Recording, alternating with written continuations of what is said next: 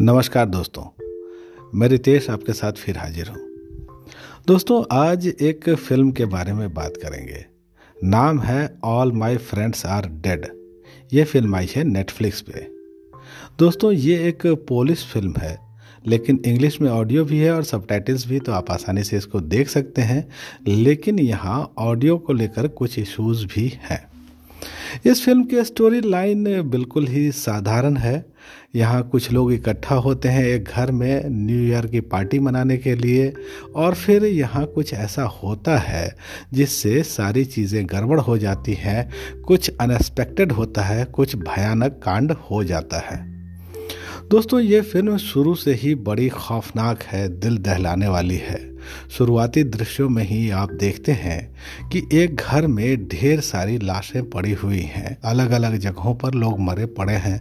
एक लड़की है जो केवल बच गई है और जब उसको ले जाया जा रहा होता है मेडिकल टीम द्वारा तो वो कहती रहती है All My Friends Are Dead दोस्तों, ये जो फ़िल्म है, इसमें बहुत सारे आपको कैरेक्टर्स भी दिखते हैं।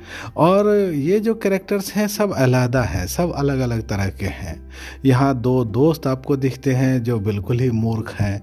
एक आपको ऐसा दिखता है, युवक जो कि इसी तैयारी में आया है कि न्यू ईयर की ईव पे वो अपनी प्रेमिका को प्रपोज करेगा।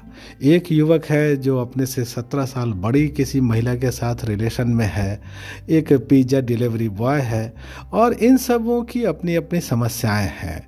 ये सब लोग जब एक छत के नीचे एक पार्टी में इकट्ठा होते हैं तो फिर अपनी समस्याएँ इनकी जो है वो बाहर आती हैं। आपसी रिलेशन के लेकर जो इश्यूज़ हैं वो बाहर आते हैं और इनका फ्रस्ट्रेशन भी सामने आता है।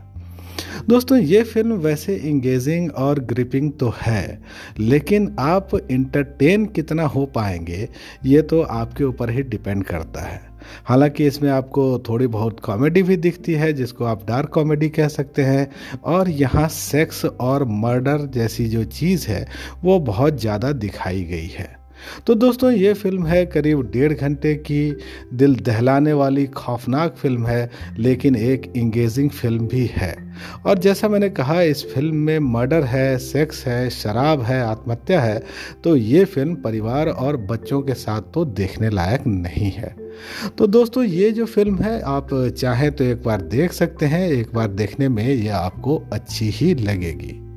दोस्तों ऑल माई फ्रेंड्स के बारे में आज इतनी ही बात। आप मेरे पॉडकास्ट को सुनते रहिए और अगर आपको ये अच्छा लगा है तो अपने दोस्तों के साथ इसको शेयर ज़रूर करिएगा। धन्यवाद।